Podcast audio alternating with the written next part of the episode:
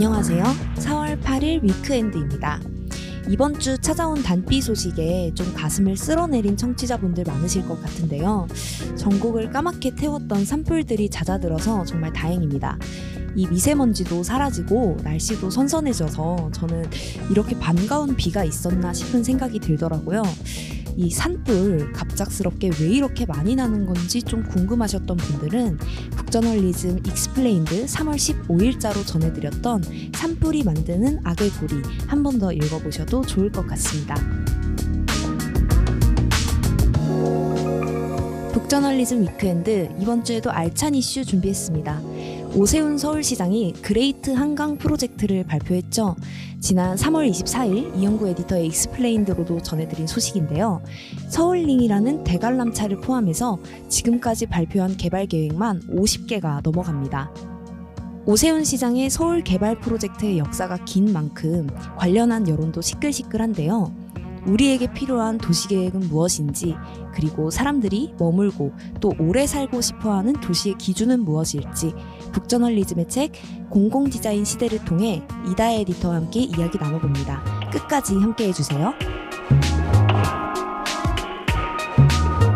이번 주 북저널리즘 weekend 이현구 이다혜 에디터와 함께합니다. 안녕하세요. 안녕하세요. 네, 이 weekend의 첫 번째 코너인 this week로 문을 열 텐데요.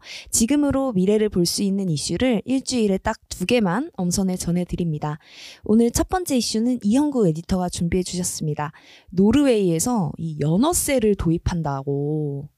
네, 그렇습니다. 이 자국의 대형 연어 양식 업체에 말 그대로 연어세를 내라는 건데 네. 이제 뭐 그런 거예요. 너네 바다에서 혜택 많이 보잖아. 그러니까 음. 세금을 더 내서 그 혜택을 나눠라. 뭐 이런 취지입니다. 네. 그러니까 아무래도 노르웨이가 연어로 또 유명하지 아, 않겠습니까? 그쵸. 이게 세계 연어 시장을 틀어쥐고 있기도 하니 약간 독과점 방지 차원에서 부과되는 그런 세금이기도 합니다. 음, 아 저는 연어는 이게 한국에서 나는 건지 노르웨이에서밖에 안 나는 것만큼 정말 이 세계 시장에서 점유율이 굉장히 높을 것 같은데 그게 맞죠? 그렇죠. 일단 노르웨이가 실제로 세계 최대 연어 생산국이고요. 작년 생산량 따져보면 한 150만 톤 된다 그래요. 네. 근데 2위가 칠레거든요. 칠레가 아, 100만 톤이에요. 네네. 그러니까 50%나 많은 거죠. 음, 이게 그리고 수출도 1위인데요. 전 세계가 수입하는 연어의 절반 이상이 노르웨이산이라고 합니다. 어, 뭐그 밖에 또 유명한 데는 뭐 스웨덴, 영국, 칠레, 캐나다 이런 곳이 있기는 해요. 근데 네.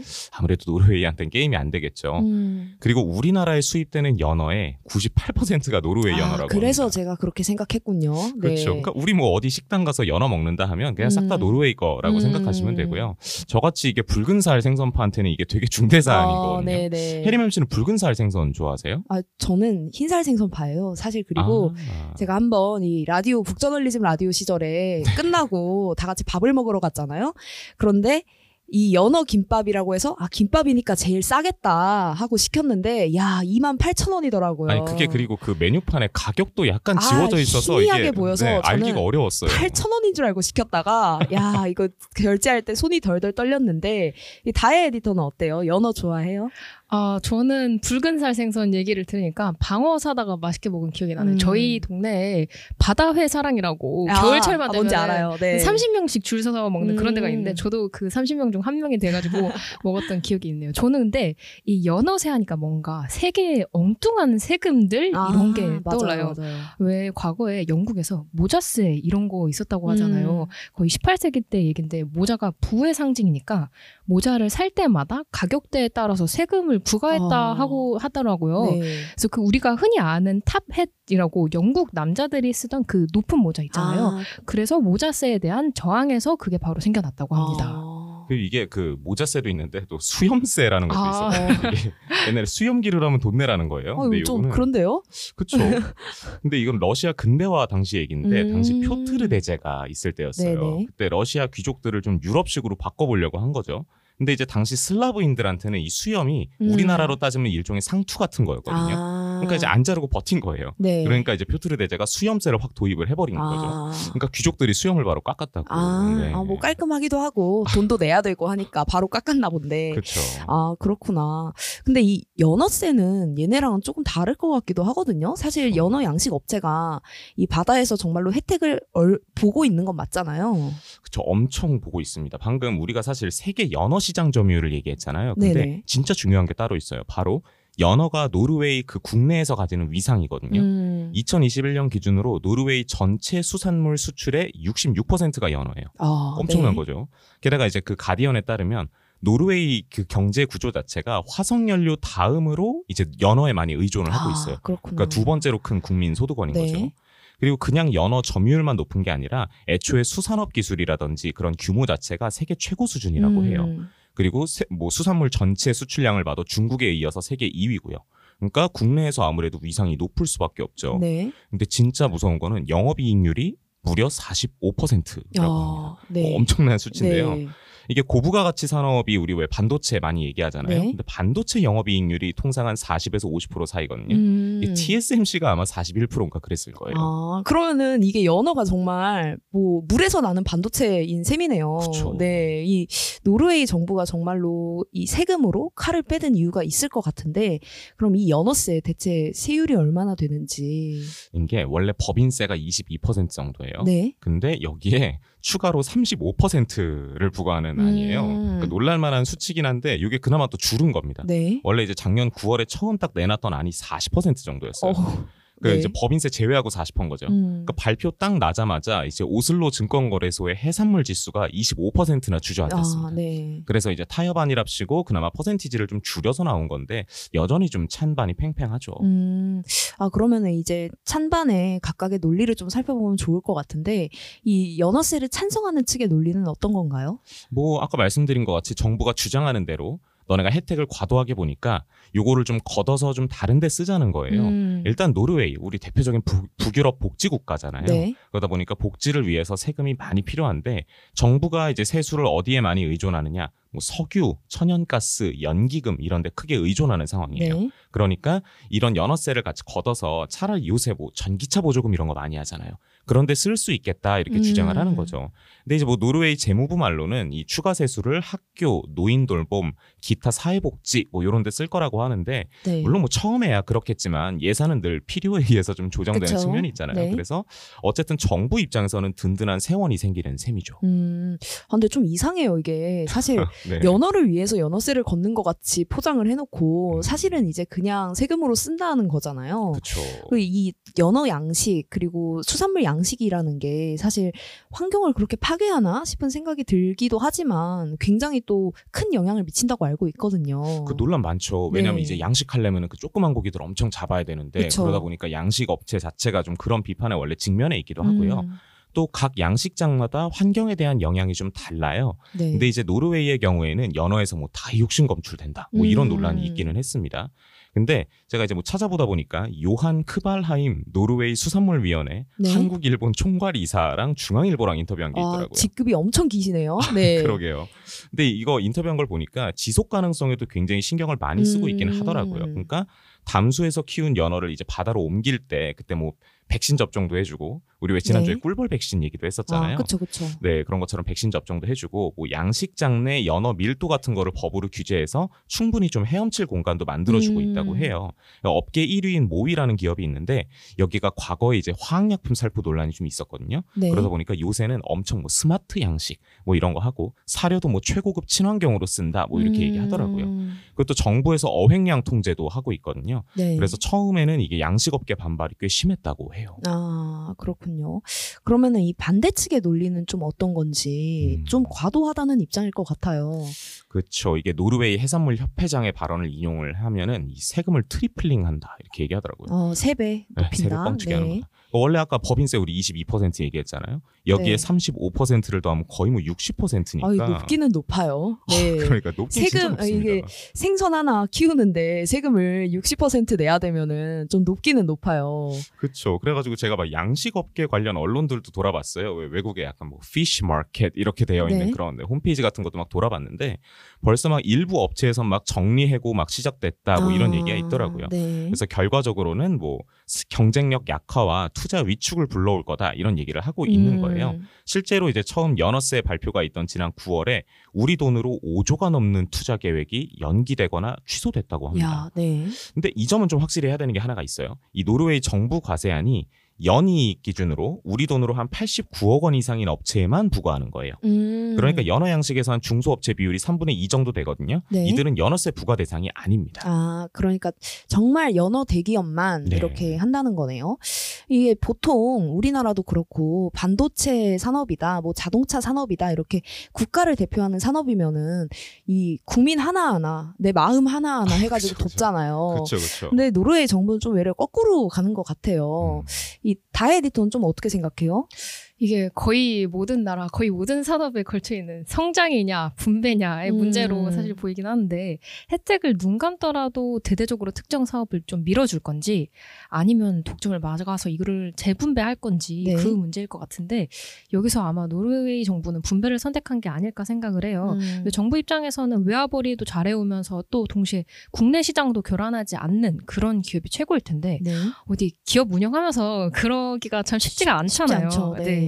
그러다 보니 규제기관이나 정부 입장에서도 힘이 너무 커질 때는 규제하고 아니면 산업이 너무 위축되는 것 같으면 풀어주고 하면서 선을 맞추는 것 같아요. 근데 그리고 또 반도체를 예로 들어주셨는데 반도체는 약간 연어와는 성격이 또 다르지 않나 생각이 들어요. 왜냐면 반도체와 달리 연어는 해양 자원이잖아요. 아. 그래서 뭔가 뭐 바람이라든지 아니면 뭐 태양열이라든지 이런 자연 자원 같은 경우는 좀, 좀 성격이 달라서 노르웨이 정부는 자연이 모두의 것이라는 관점으로 접근한 건 아닐까라는 생각도 음. 들었어요.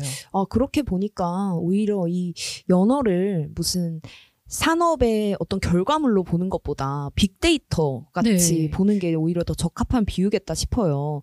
이게 우리 뭐 챗 GPT 같은 거 사용할 때도 그렇고, 야, 사람들이 정말 많은 지식을 만들고 또이 유통시켰구나라는 생각이 들잖아요. 맞아요. 이렇게 모두의 기여가 들어간 만큼 그 수혜를 우리가 비영리적으로 모두가 나눌 필요가 있다. 이런 논리로도 보이거든요. 맞아요. 두 분이 진짜 정확한 분석을 해주신 것 같아요. 이 소식을 보도한 이 가디언이 가이 스탠딩이라는 교수의 발언을 인용을 했거든요. 근데 이 가이 스탠딩 교수가 뭐라고 말하냐면 자연 자원은 우리 모두의 것이기 때문에 혜택이 일부에게 집중돼서는 안 된다 이렇게 음. 말하고 있어요. 게다가 이제 이 규제안이 독과점 완화와 더불어서 오히려 좀 새로운 해양 생태계 관리 모델을 제시한다 뭐 이런 말을 하더라고요. 네. 이게 무슨 말이냐면 과거에 국가들이 이제 그 해양 자원을 관리하는 그런 방식이 민간 기업의 어업권을 그냥 내주는 방식으로 한 거죠. 음. 그러다 보니까 무분별하게 해양 자원 개발이 막 이루어지고 생태계 파괴가 일어났다는 네. 거예요. 그러니까 이렇게 좀 공공 자원에 대한 규제안이 생기면 이게 좀 해양 자원 보호를 위해서 상징적으로 기능할 거라는 그런 논지입니다. 음. 근데 뭐 아무튼 그건 그렇고 이 가이 스탠딩 이분 이름 참 독특하지 않나요? 아, 네. 저 이거 독특해서 기억이 나요. 네. 이 현구 에디터가 편집한 책 중에 기본소득 101 거기 맞습니다, 등장하셨던 맞습니다. 것 같거든요. 제가 네. 그때도 보고 이 사람은 무슨 사람 이름이 이- 이렇지라고 생각을 했, 었던것 같거든요. 진짜 그 네. 스펠링도 저기요. 가이 스탠딩 정말 그대로인데요. 아, 일어서 상상하시면. 있는 사람. 네. 이 가이 스탠딩 교수가 세계 최대 기본소득 연구 단체인 기본소득 지구 네트워크 공동 설립자예요. 음, 그래서 기본소득 계에서 사실 가장 유명한 분이거든요. 네. 그 기본소득 101 책에서 굉장히 강조하는 개념이 있어요. 네. commons라고 하는 음, 개념이죠. 뭐 네. 한국말로는 공유지, 공유부 뭐 이런 이렇게 번역이 많이 되는데 네. 이 기본소득 101에서 commons를 뭐라고 하냐면 우리의 조상, 조부모, 부모가 우리에게 물려준 자연적, 물리적 환경을 포함한 공적 부라고 음, 설명해요. 네. 네, 이 가이 스탠딩 교수도 이 공유지의 약탈이라는 책에서 commons를 이제 한 다섯 가지로 분류를 하는데요. 네. 자연, 사회, 시민, 문화, 지식 이런 다섯 가지로 분류를 해서 현대 자본주의가 이런 commons를 좀 약탈해서 불로 소득을 얻고 있다 이렇게 음, 비판을 해요. 네. 그러니까 이 연어 논의도 사실 마찬가지죠. 노르웨이 정부 사이트에서도 이 연어세를 소개하면서 뭐라 그러냐면 공유 자원으로 얻은 이익에 공정한 분배를 하는 거다 이렇게 음, 강조를 하더라고요. 네. 이게 사실 노르웨이 복지 모델의 핵심이기도 하죠. 음, 이게 한국에서는 기본소득 얘기하면 사실 뭐 재원 얘기부터 나오잖아요. 돈이 어딨냐. 네, 네. 네, 이런 얘기부터 나오는데 사실 이렇게 천연 자원이 풍부한 곳은 기본소득 하기 참 쉬워요. 음. 이런 공유 자원으로 난 이익을 공평하게 배당만 하면 되기 때문인 거죠. 아, 맞아. 제가 요즘에 편집하는 책 중에서도 그 베를린의 도시에 관련된 책이 있거든요. 네. 거기서 얘기하는 거는 이 도시라는 건 우리 우리에게 커먼즈다. 음. 그래서 모두가 이 도시 정치에 참여할 수 있어야 되고 모두가 도시를 만들어갈 수 있어야 된다 이런 얘기를 하거든요. 그래서 이 커먼스라는 개념 자체가 좀 낯설기도 하면서 그리고 굉장히 지금 우리가 좀 생각해봐야 하는 개념처럼 들리기도 해요. 이 기본소득이랑 좀 비교를 해주셨는데 네. 유사한 거를 좀 하고 있는 데도 있을 것 같아요 이미. 약간 이런 식으로 하고 있는 데는 그 기본소득 101에서도 말하지만 아직 국가 단위로는 없어요. 음. 근데 다만 임시적으로 뭐 기본소득 프로그램을 실험하거나 아니면 지역 단위로 운용 중인 곳은 생각보다 많은데요. 네네. 대표적 사례로 알래스카가 있습니다. 이 알래스카는 유전에서 벌리는 돈을 펀드 형식으로 만들어서 이제 그 돈을 저장을 하거든요. 아, 네. 그러고 나서 이 유전에서 벌리는 돈을 주민들한테 기본소득 형태로 매년 배당을 해서 나눠주고 있어요. 음. 그래서 만약 이렇게 기본소득이 가능하게 된다면 우리가 흔히 부르는 사회 안전망 같은 거 있잖아요. 네. 사회복지 이런 거 밑에 기본소득이라는 안전망 하나가 더 생기는 셈인 거예요. 음. 그러니까 우리가 늘 뉴스에서 막 복지 사각지대에 있는 분들의 사례를 좀 접하잖아요. 네. 그런 분들의 어려움이 더 줄어들 수 있지 않을까 이런 생각이 드는 음. 거죠.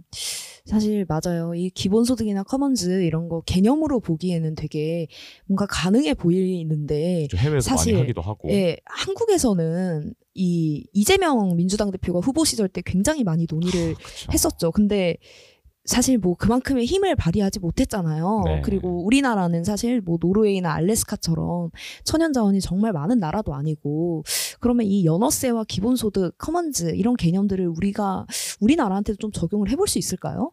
사실 뭐 알래스카도 좋고 연어세도 좋고 한데요. 저는 일단 패러다임의 전환이 필요하다는 거를 좀 강조를 하고 싶어요.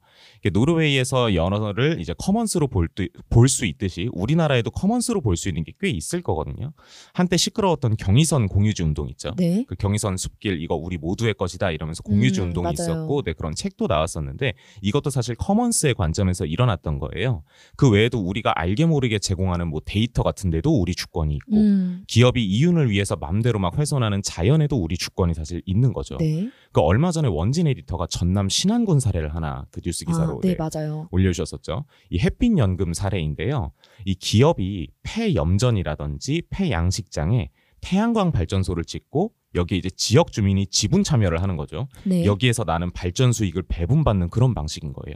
근데 이것 때문에 폐교 위기였던 학교의 폐교가 지연됐대요. 어. 주민이 오히려 늘어나서요. 아, 실제로 뭔가 힘을 발휘했네요. 그렇죠. 그러니까 우리 곁에도 이렇게 사례가 없는 게 결코 아니에요. 이 잘만 생각하면 신안군 사례처럼 에너지 전환과 지역 소멸 방지, 거기다가 보편 복지까지 잡는 그런 묘안이 나올 수도 있는 일이죠. 어, 네.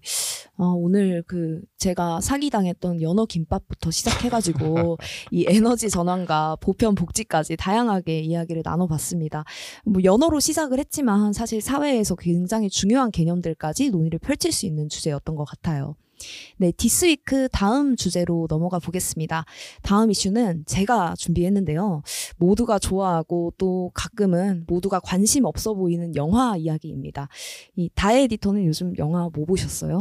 저는 바로 최근에 넷플릭스에서 광고 엄청 했던 길복순 아, 봤습니다. 네, 네. 아 근데 정말 많이 실망을 했는데 네. 혹시 보셨나요? 아, 네, 저도 봤죠. 아니 거기 광고할 때 프레이즈에서 무슨 뭐 끝까지 숨길 것, 숨길 것, 숨길 수 없으면 죽일 것, 뭐 이런 예, 게 있었는데 예. 진짜 처음부터 끝까지 사람만 죽이다가 끝나더라고요. 맞아요. 숨기고 죽이고. 아 맞아요. 그래서 어 이게 뭐지? 하면서 예, 되게 예. 허황하게 영화를 끈 기억이 있는데 네. 혜림님은 최근에 어떤 영화 보셨나요? 네, 저도 사실 영화관 가서 영화 본 지는 진짜 오래된 것 같고요. 음. 제가 제일 최근에 본 거는 그 길복순 다음에 네. 아 진짜 좀 재미있는 거 보자 해가지고 넷플릭스로 넘버 3가 있어요 넷플릭스에 아, 네네. 네, 그래서 그거 보니까 너무 어이없고 재미있더라고요 아. 그래가지고 아 영화관 안 간지 진짜 오래됐는데 음. 네 아 근데 사실 저는 꽤 비교적 최근에 간 것 같긴 해요. 제가 어. 마지막으로 영화관에서 영화를 본 게 더 웨일이라고 네. 블랙스완 영화 감독 아세요? 아, 네. 그분이 만든 이름 작품인데- 어렵잖아요. 아 맞아요. 그래서 네. 지금 차마 발음 못 하겠는데 네.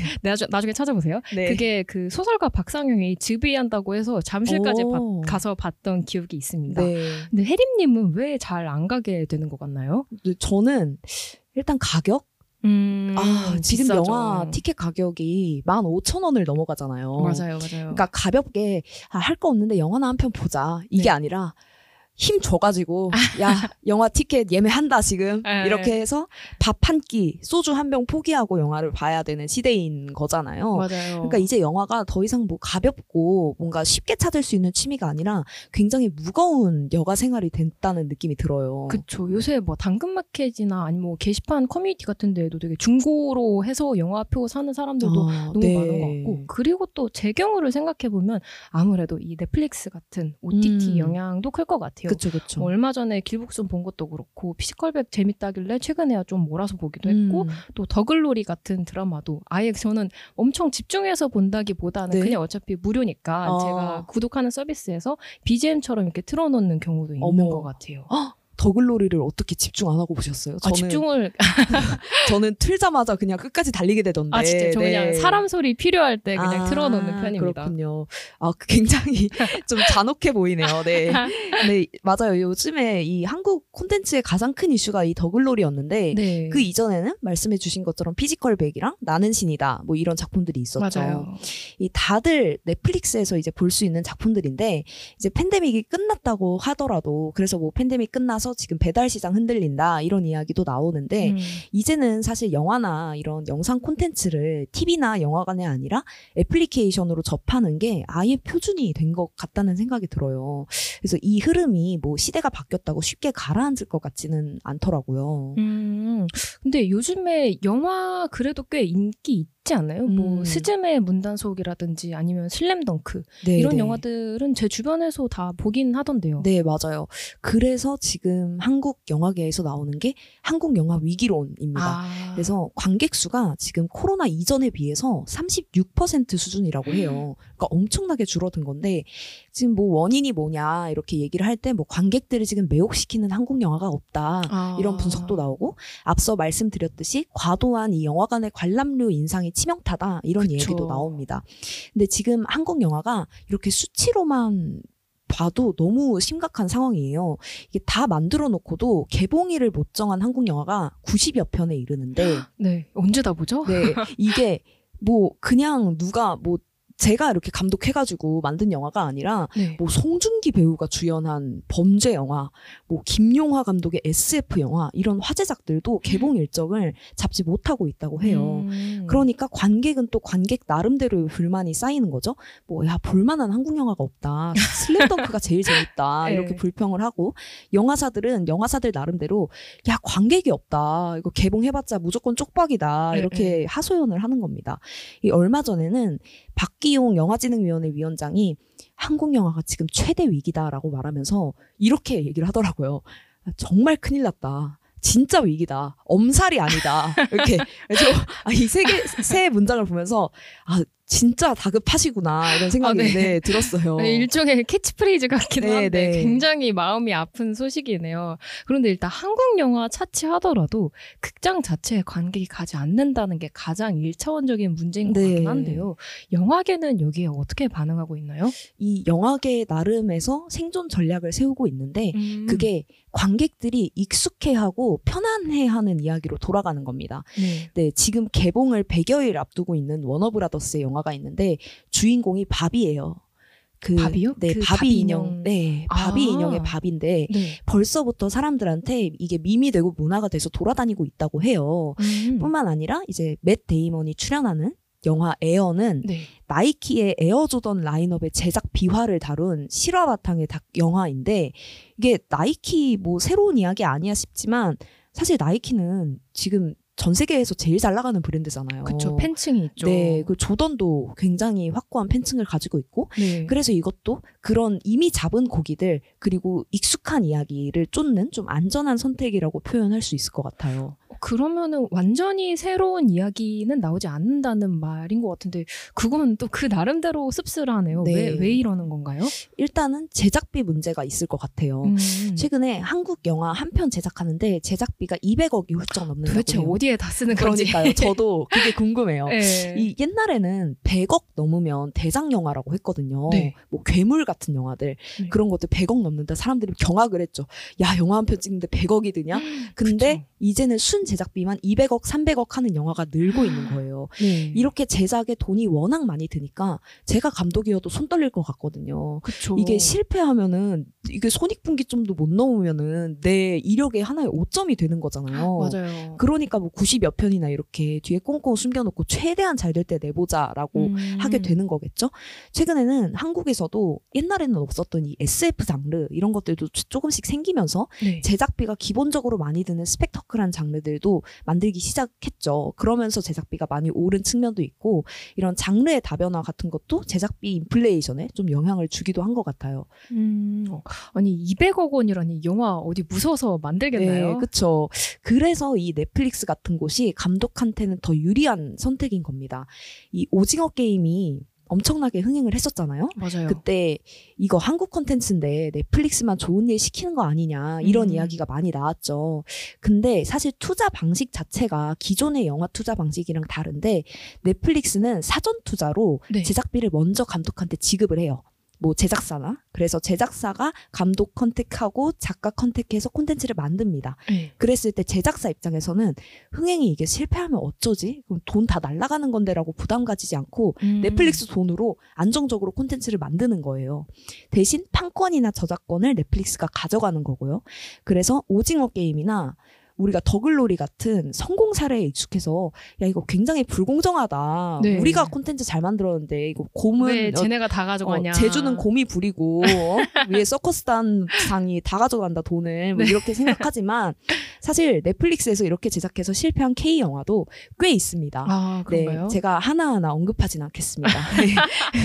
이 넷플릭스가 들어와서 실제로 또 미디어에서는 기존 미디어, 기존 영화판에서는 좀 어려웠던 다양한 표현이 나 높은 수위들이 좀 가능해졌다고 평하는 사람도 많고 음. 그 특히 OTT는 지금 자율등급제가 시행이 되고 있잖아요. 맞아요. 그래서 굳이 영상물 등급위원회를 거치지 않아도 영화를 낼 수 있기 때문에 그래서 최근에 뭐 나는 신이다 이런 것들도 좀 논란을 낳기도 했고 이 현구 에디터가 나는 신이다 굉장히 좀 불쾌했잖아요. 아, 저 정말 저 끝까지 그래도 참고 다 봤거든요. 근데 정말 너무 시작부터 너무 충격이었어요. 예, 그, 예.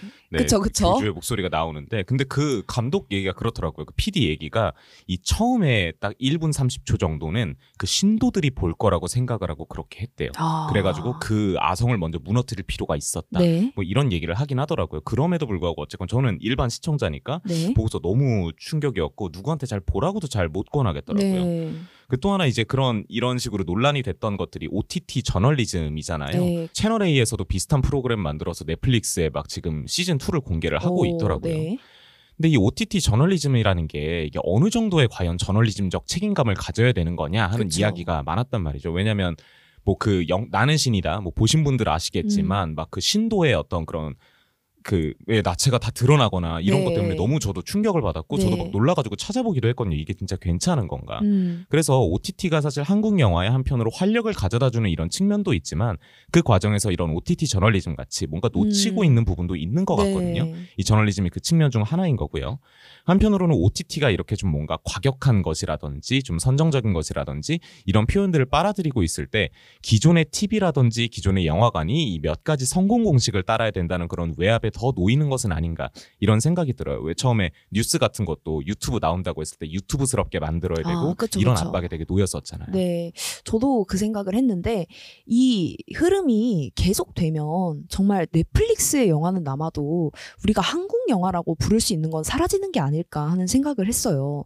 이 몇 가지 성공 공식 그러니까 뭐 워너브라더스에서 바비 이야기를 만든다든지 지금 한국 영화에서 범죄도시 3를 계속 기다리고 있다든지 이런 좀 익숙한 것에만 안주하는 영화는 그 자체로 어떻게 보면 영화는 산업이지만 문화이기도 한데 문화에 되게 크나큰 손실이잖아요. 이 기생충 이런 작품들이 단순히 뭐 아카데미에서 상 다섯 개 받고 돈 많이 외화 많이 벌어왔다 이런 측면이 아니라 우리 사회적 영향력이나 파급력을 굉장히 많이 미치고 우리에게 이 반지하란 어떤 공간인가 이런 어떤 질문들을 던지기도 했잖아요. 그래서 항상 영화에는 새로운 이야기나 새로운 관점 새로운 시각이 필요한데 지금 한국 영화 제작판에 도는 이야기는 야 이거 범죄도시 3 무조건 흥행인데 그때 우리 개봉식이 간 좀 보자 이런 이야기가 나온다고 해요. 근데 이게 범죄도시가 무슨 우레메도 아니고 너무 많이 나오는 것 같거든요. 네. 저 아니 제가 방금 찾아봤는데 범죄도시 1편이 2017년 그러니까 6년 전에 나왔네요. 그니까요. 아 진짜 사람들이 과거에 갇혀 사는 게 아닌가. 예, 예. 제가 진짜 이 한국 영화판을 요즘에 보면서 그 짱구 극장판 중에 어른 제국의 역습이라는 작품이 있거든요. 네. 거기 보면 그 어른 제국 사람들이 와가지고 그 어른들을 다 납치해 가요. 그래가지고 그 옛날에 일본 잘 나갔을 때 네. 그때를 이제 사람들한테 계속 그 세뇌를 시키면서 이때 좋았지, 너네 여기 남아 있고 싶지 이런 이야기를 하거든요. 음. 그래서 사람들이 다 노스텔지아에 젖어가지고 아 맞아 옛날엔 좋았는데 옛날엔 되게 풍요로웠는데 그땐 되게 편안했는데 뭔가 이런 것들을 다시 느끼고 싶어 하거든요. 저는 그 영화를 어릴 때 보면서는 무서웠는데 커서 보니까 좀 슬프기도 하더라고요. 그래서 지금 한국 영화 나아가서 지금의 문화가 마주하고 있는 위기가 이런 모습이 아닐까 싶어요. 사람들이 계속해서 과거의 거, 편한 것, 익숙한 것에만 눈길을 주는 거죠. 그리고 돈 많이 썼는데 실패하기 싫은 제작자들은 그런 성공 이야기들만 만들고 있고요. 그게 정말 중력처럼 뭔가 사람들을 끌어당기고 있는 느낌인데 저는 그래서 한국 영화의 위기, 뭐 영화의 위기 이런 위기론이 반복되는 것 자체가 하나의 위기다. 네. 그러니까 이 위기론이 전에 나왔을 때 그걸 극복을 못했다는 거잖아요. 맞아요. 그이 위기론이 20년, 30년째 나오고 있는데 이 과거부터 반복되는 현상에 우리가 다시 따, 또 다른 해결책을 논하지 못하는 상황 자체가 지금 놓인 또 하나의 위기가 아닐까 이런 생각이 들더라고요. 음, 말씀하신 것처럼 이게 위기에 위기가 겹치면서 진짜 해결하기 어려운 양국으로 나아가는 것 같은데 네. 해법이 있을까요? 뭐 제가 뭐 이렇게 영화계 분들에게 어떤 해법을 드릴 수는 없겠지만 제 생각은 이렇습니다. 이게 모든 영화계가 같이 좀 머리를 맞대고 고민해야 되는 문제고 음. 하나가 바뀐다고 주변이 다 바뀌진 않을 것 같아요. 영화 자체가 워낙 큰 산업이고 이게 뭐 제작사, 기획사, 배급사 다 뛰어들어서 한 편의 영화를 만드는 거잖아요. 그리고 그랬, 그랬을 때 그 영화를 보는 관객도 하나의 참여자라고 볼 수 있을 텐데 이 제작하는 곳은 지금 200억 단위를 훌쩍 넘어가는 이 천문학적으로 높아진 제작 비용을 좀 다이어트를 시켜야지 네. 좀 편안하게 영화를 만들 수 있잖아요. 맞아요. 그러기 위해서 어떤 방법이 있을까?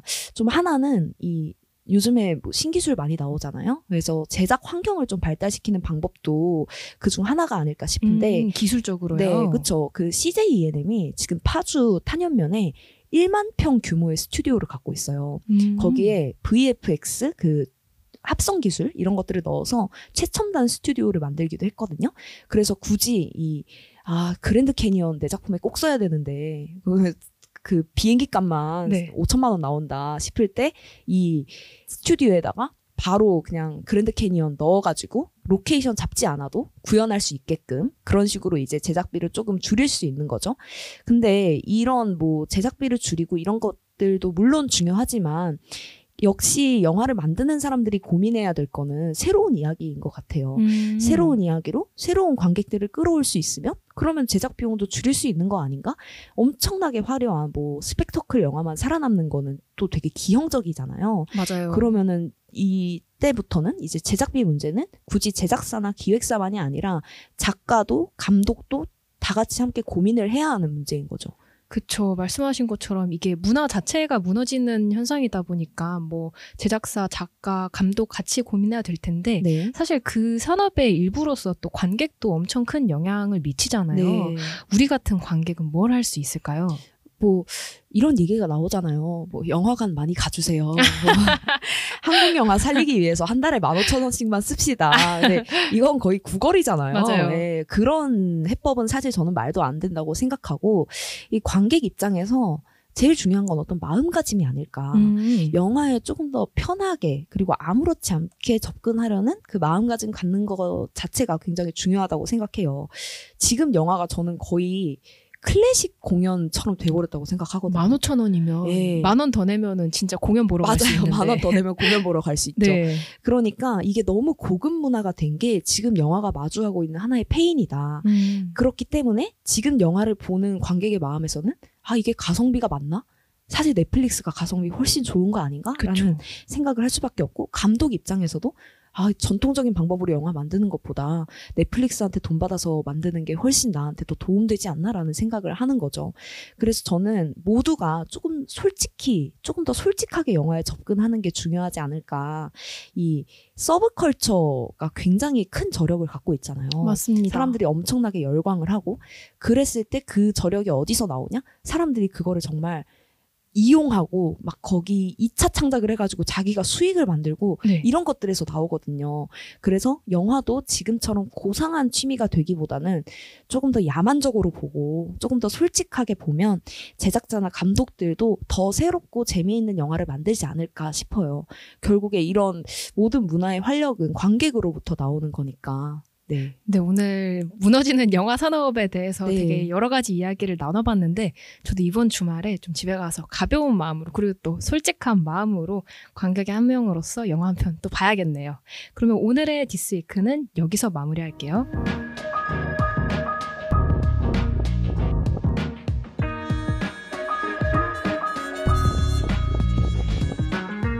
지금 깊이 읽어야 하는 북저널리즘의 종이책과 전자책을 소개해드리는 북스 코너입니다. 이번 주는 저와 이제 영화에 대해서 깊은 얘기를 나눴던 이 오랜만에 돌아온 이다 에디터가 준비해 주셨습니다. 안녕하세요. 안녕하세요, 이다혜입니다. 아, 너무 오랜만이에요. 라디오 스튜디오에서 보는 게. 아, 그러니까요. 저한 네. 달 만인가, 한달 네. 반 만인가. 일단 오늘 엉덩이가 조금 아프네요. 네. 그것 말고는 되게 익숙하고 편안하고 아, 재밌네요. 네, 정말 다시 오신 걸 환영하고 이 오랜만에 오는데 오늘 가져오신 책이 정말 궁금하거든요. 네, 오늘 소개해 드릴 책은 바로 북저널리즘의 88번째 종이책, 공공 디자인 시대입니다. 어, 최근에 왜 오세훈 서울시장이 그레이트 한강 프로젝트를 발표했죠. 네. 서울형 대관람차인 서울링 제로, 그리고 여의도의 제2세종문화회관, 한강을 연결하는 UAM과 곤돌라 등 발표한 사업만 50개가 넘는데요. 와, 관련해서 서울 랜드마크가 생겨서 너무 좋다, 혹은 수익성 생각하면 너무 무모한 거 아니냐 등 음. 갖가지 의견들이 나오고 있는 상황인데요.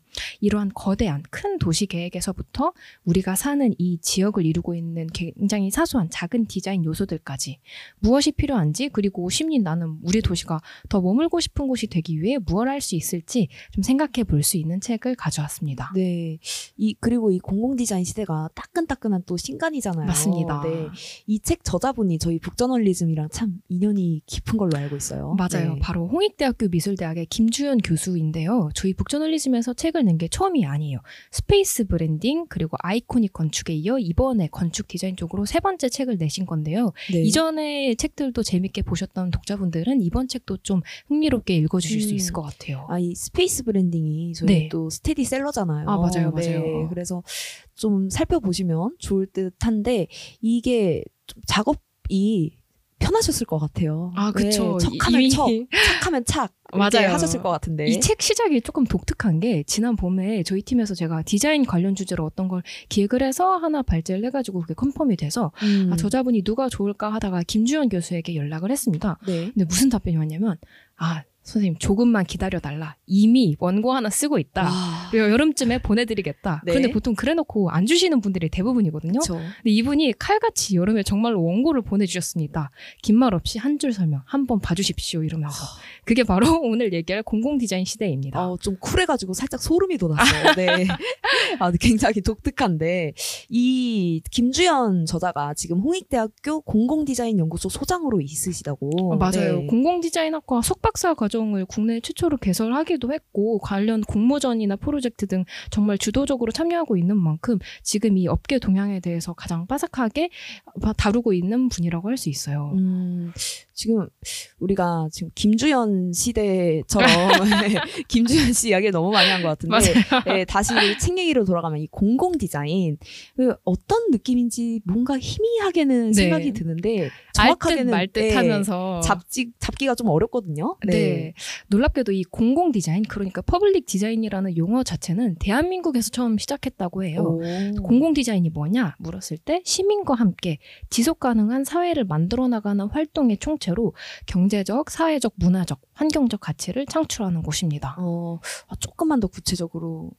네, 너무 논문 같은데요. 아, 네. 약간 더 풀어서 말씀을 네. 드리자면 이런 거예요. 우리가 흔히 디자인하면 뭐 실내 인테리어라든지 아니면 제품 디자인 아니면 길 가다가 보이는 조각이나 조형물 아니면 건축 이렇게 눈에 보이는 것들 정말로 디자이너라고 불리는 사람들이 하는 것들에 한정해서 생각하는 경우가 많죠. 네. 네, 그렇지 않습니다. 우리에게 필요한 의료제도나 복지 정책도 디자인 될 수가 있고요.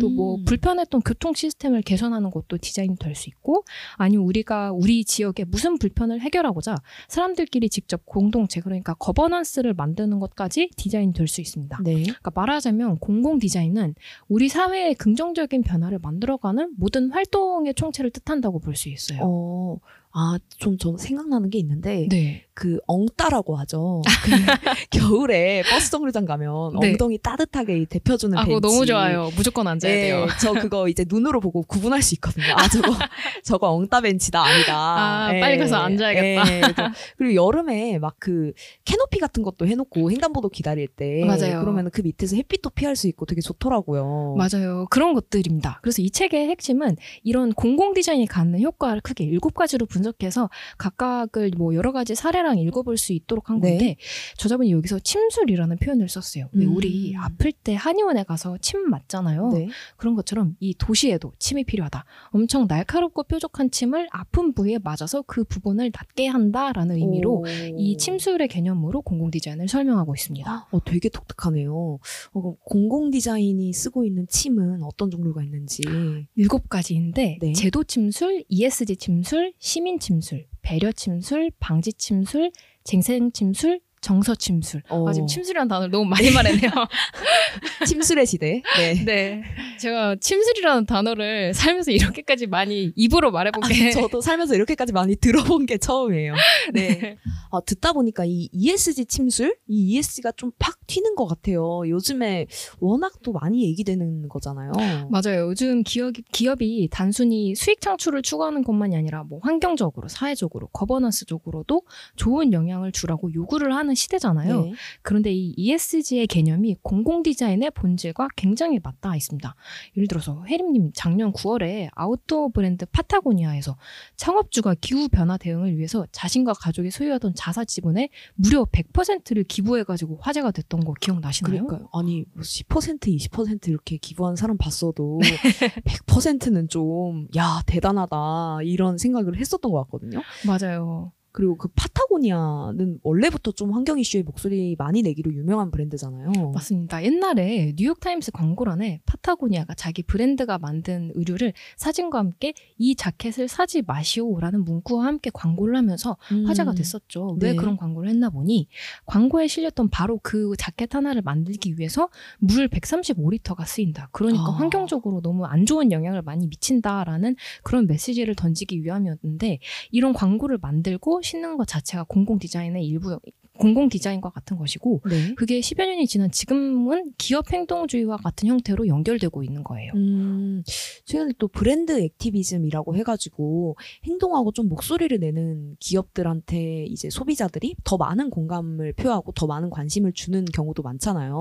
네, 맞아요. 그 얘기 들으니까 생각나는 게 곰표 플로깅 캠페인이라고 있는데 어. 혹시 혜림님 곰표 밀가루 아시나요? 아유, 당연히 알죠. 제가 그 맥주를 얼마나 좋아하는데요. 아, 네. 진짜요? 맞아요. 그 곰표 브랜드에서 되게 특이한 걸 많이 하는데 그런 곰표 맥주 같은 trendy한 상품도 제작을 하지만 플로깅 캠페인이라는 걸 열었어요. 음. 이게 어떤 거냐면 최근 사람들 사이에서 등산 많이 가는 문화가 있다는 걸 포착해서 네. 등산 plogging이라는 행사를 기획한 건데 오. 어느 날 아침에 소래산 입구에 가서 곰표 포대를 나눠주고 사람들이 등산하는 동안 여기 안에 쓰레기 담아가지고 음. 정상에 올라가면은 곰표 굿즈 선물해준다 이런 어머. 이벤트를 연 거예요. 네. 그런데 이 정상에 있던 곰표 plogging house라는 이 부스가 오픈하자마자 한 시간 만에 이 goods가 품절이 됐다고 해요. 음. 이처럼 뭐 눈에 꼭 보이는 결과물로 나오지 않아도 사회적으로 도움이 되는 프로젝트를 기획하는 것 자체도 공공 디자인의 일환인 것입니다. 어, 아, 이런 것들을 좀 ESG 침술이라고 볼 수 있겠네요. 네. 이 또 다른 침술들도 좀 궁금한데 이 방지 침술 이거는 좀 들었을 때 어떤 건지 잘 예상이 안 되거든요. 아, 방지 침술은 말 그대로 그러니까 뭔가를 방지하는 건데 예방 수단으로서의 디자인입니다. 네. 그럼 뭘 예방하냐? 범죄를 비롯해서 도시 환경의 각종 위험 요인을 예방하는 거예요. 음. 네덜란드의 로테르담이라는 도시 중심부에 산책을 위한 공원이 하나 있었어요. 면적이 굉장히 넓어서 그게 큰 장점이었는데 네. 문제는 여기가 양 옆이 차도로 되어 있어서 사람들이 많이 오지 않고 가끔 음. 비행 청소년들이 오거나 스케이트보드나 BMX 타는 굉장히 일부 사람들이 와서 노는 곳이었다고 해요. 네. 그래서 시 입장에선 되게 고민됐다고. 여기가 좀 으슥하고 그러니까 범죄 일어날까봐 고민이 되고 어떻게 바꿀까 굉장히 고민을 했다고 합니다. 어, 어떻게 했나요? 아, 이곳의 핵심은 문제를 문제로 보지 않은 것이었어요. 뭐냐면 음. 아니 스케이트보드 타는 사람들이 자꾸 와서 사람들 산책 못하게 하고 skateboarding을 해? 그럼 그냥 여기 스케이트보드 타는 공원으로 아예 전문적으로 즐겨버릴 수 있도록 어, 바꾸자 네. 해서 만든 게 바로 Westblaak skate park라고 합니다. 아, 어, 굉장히 전 좋은 방법 같은데. 아, 그죠? 네. 이렇게 하면은 진짜 좀 범죄도 많이 실제로 줄었을 것 같아요. 아 맞아요. 범죄가 사라진 곳은 물론 tourism의 명소로 아예 됐다라고 해요. 음. skate park로 조성하고 나면서 어둡던 공원이 유럽에서 가장 크고 인기 있는 보더 경연장이 되기도 했고 주말이면 시민들도 이 보더들의 묘기를 구경하려고 모여든다고 합니다. 네. 아, 근데 그게, 그런 게 진짜 사람들이 모이는 게 정말 중요한 것 같은 게, 이제 저희 집 앞에도 굉장히 보기에는 으쓱한, 그, 제가 금연 금주공원이라고 부르는 그 앞에 굉장히 크게 표지판에 금연 금주공원이라고 네. 써져 있어가지고, 이제 금금공원이라고 부르는 아주 조그만한 그 산수장 같이 아, 그런 네. 데가 있는데, 거기는 밤에 보면 참 무서운데, 낮에 보면 할머니 분들이 네. 이렇게 앉아가지고 수다도 떠시고, 음. 가끔 배드민턴 치러 나가면 아이고 잘 치네 이렇게 또 그 갤러리가 돼주셔가지고 호응도 해주시고 네. 아. 그래서 이렇게 사람들이 모이는 게 진짜 좀 중요한 것 같더라고요. 맞아요. 정말 그렇게 되면 또 범죄율도 낮아지고 네. 활용도도 높아지고 어떻게 네. 활용하냐에 따라서 굉장히 그 공간이 되게 달라지는 것 맞아요, 같아요. 맞아요. 좀 저는 이런 다양한 얘기 들으면서 궁금한 게 이 편집을 직접 했잖아요, 다혜 네. 에디터가 하면서 좀 어떤 chapter가 제일 좀 재미있어서 좀 소개해드리고 싶었는지. 가장 재밌었던 건 아무래도 처음 읽었던 프롤로그 부분일 것 같은데 아, 네. 개인적으로는 이 일곱 가지 침술 중에서 뽑자면 마지막 침술인 바로 정서 침술이 제일 와닿았습니다. 음. 이 chapter가 이렇게 시작해요. 내가 살아가는 도심 곳곳에서 애정을 느낄 수 있는 작은 요소들을 발견할 때마다 우리 삶의 질은 향상된다. 정서 침술이란 시민들에게 예술적 감흥을 선사함으로써 도시에 활력을 주고 시민들의 자존감을 고양시키는 공공 디자인이다. 음. 시민의 needs를 충족시킨다기보단 다른 공동체의 관심과 부러움을 받는 디자인에 가깝다. 어.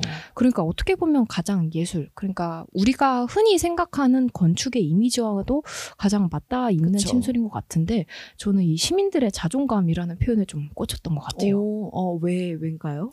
아까 intro에서 잠깐 얘기한 서울시 그레이트 한강 프로젝트 때문일 것 같은데 네. 혜림님도 이 프로젝트 관심 있게 보고 계시죠? 아, 그럼요.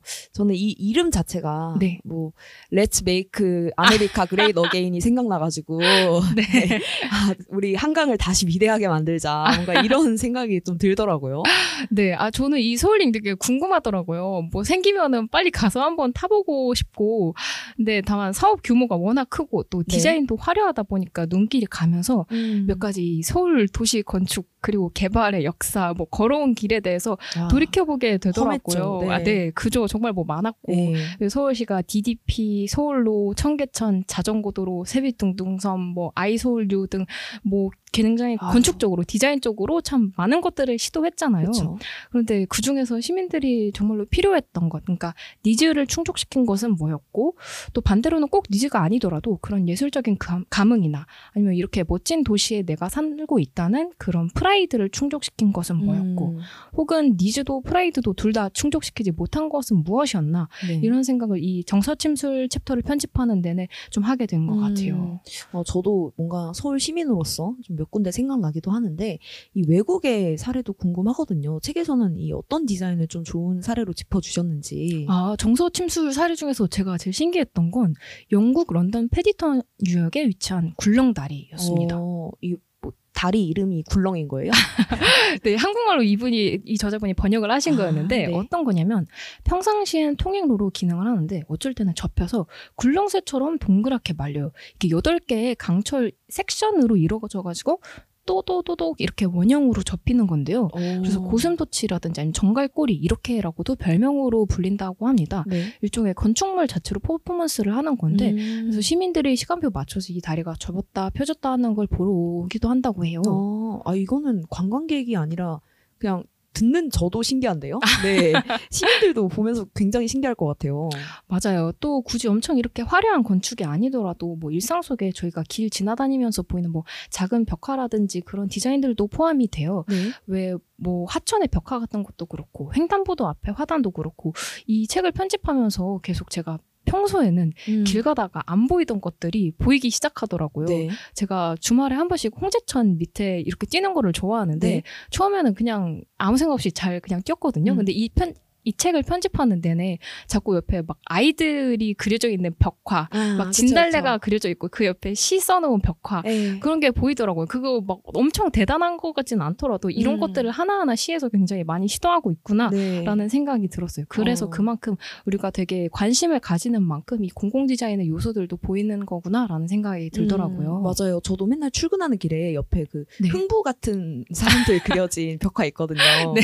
그거 보면서 아 오늘도 활기찬 아침이야 이렇게 나도 흥부처럼 열심히 살아야지 이렇게 네, 생각을 하는데 정말 이게 도시라는 게 엄청나게 멋진 것도 아무 감흥 없이 보면은 네. 어떤 생각도 안 들고 그쵸. 굉장히 사소한 뭐 콘크리트 사이에 핀 민들레 이런 것만 봐도 네. 야참 생명은 대단하다 이런 생각이 들잖아요. 맞아요.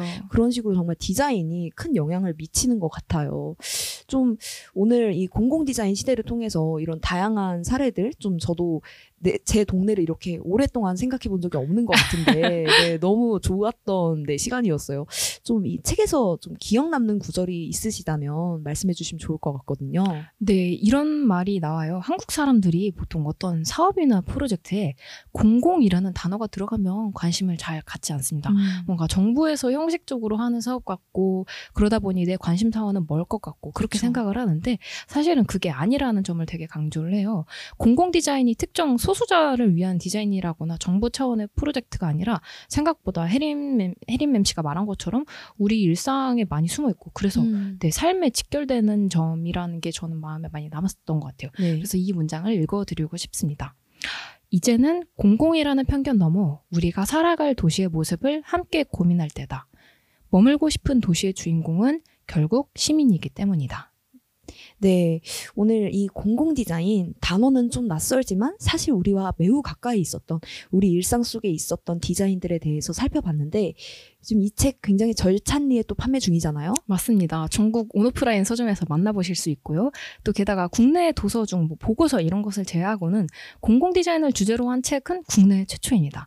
그래서 디자인이나 건축에 관심 있던 분, 시민이 직접 참여하는 도시 행정에 관심 있던 분들 등등 이런 것들에 관심 있는 모든 분들에게 선물하기도 또 직접 읽어보기도 좋으니 많은 관심 부탁드립니다. 네, 오늘 북저널리즘 위크엔드 어떻게 들으셨나요? 오늘은 두 가지 소식을 더 전해드리고 마무리해야 한다는 다혜 에디터의 당부가 있었어요. 아, 네. 맞습니다. 굉장히 좋은 기쁜 두 가지 소식을 가지고 왔는데요. 첫 번째는 바로 BKJN Shop 2호점이 서울 통의동에 오픈합니다. 네, 바로 4월 11일 화요일에 오픈을 하고요. 저희 BKJ인 샵 2호점이 경복궁역 도보 9분 거리에 위치하게 네. 됐습니다. 오시면은 북저널리즘 책들이라든지 아니면 다른 여러 가지 브랜드들의 전시도 살펴볼 수 있고요. 또 주변에 굉장히 예쁜 카페들이나 서점들도 많아요. 음, 그래서 오시면은 주변 둘러보고 또 산책하시면서 저희 BKJN 샵 2호점도 한번 만나보시면 좋겠습니다. 네. 그리고 두 번째 소식이 또 있는데요. 어, 바로 이게 혜림 MC가 편집한 내일의 뉴스레터라는 신간과도 연결되는 네, 소식이죠. 맞죠, 맞죠. 네, 내일의 뉴스레터 신간 출간과 동시에 전시를 또 준비하고 있는 게 있습니다. 바로 다음 주 수요일 4월 12일 수요일에 BKJN 샵 1호점 그러니까 회원에 위치한 저희 공간에서 뉴스레터 만드는 사람 이야기라는 전시가 열립니다. 오. 유닉이라든지 인스피아, 언니담, 마보뉴스 등 총 10개의 뉴스레터 만드는 제작사와 그리고 참여자들이 같이 만들고 있는데요. 네. 혜림 MC 기대되지 않나요? 아, 제가 책 편집한 입장에서 네. 요거는 제가 오픈런 하도록 하겠습니다. 어, 여기 오시면은 이 뉴스레터의 내용만 이때까지 우리가 집중을 했다면 편지를 직접 썼던 사람들은 누구고 이 사람들은 왜 뉴스레터에 관심을 갖게 됐고 어떤 마음으로 레터를 작성하고 있는지 조금 더 내밀하고 솔직한 이야기들을 더 많이 만나보실 수 있을 것 같습니다. 네, 전시와 함께 이 내일의 뉴스레터도 많은 사랑 부탁드리고요. 네, 오늘 북저널리즘 위크엔드는 이렇게 좀 훈훈한 소식 두 가지로 마무리를 하게 됐어요. 영화 이야기, 연어 이야기, 그리고 공공 디자인 이야기까지 오늘 라디오에서 나눠봤는데요. 이 위크엔드로 개편한 지 한 달이 지났는데 이 청취자분들의 굉장히 따스한 반응들 보면서 저희도 힘을 많이 얻고 있습니다. 이 한 청취자분은 아, 머리 아프던 주말 신문은 접어들고 아이폰 들고 나간다. 이 팟캐스트와 함께 이런 또 아 너무 멋있는 댓글도 달아주셨고 한 청취자분은 아 드디어 나왔네요. 재밌고 유익하게 잘 들었습니다. 다음 주에 또 만나요. 이런 이야기도 남겨주셨어요. 지금도 라디오 들으시면서 드셨던 생각들 편히 많이 또 남겨주시면 저희도 계속해서 발전하는 위크엔드 만들 수 있 도록 하겠습니다. 그러면 우리는 다음 주에 또 만나요.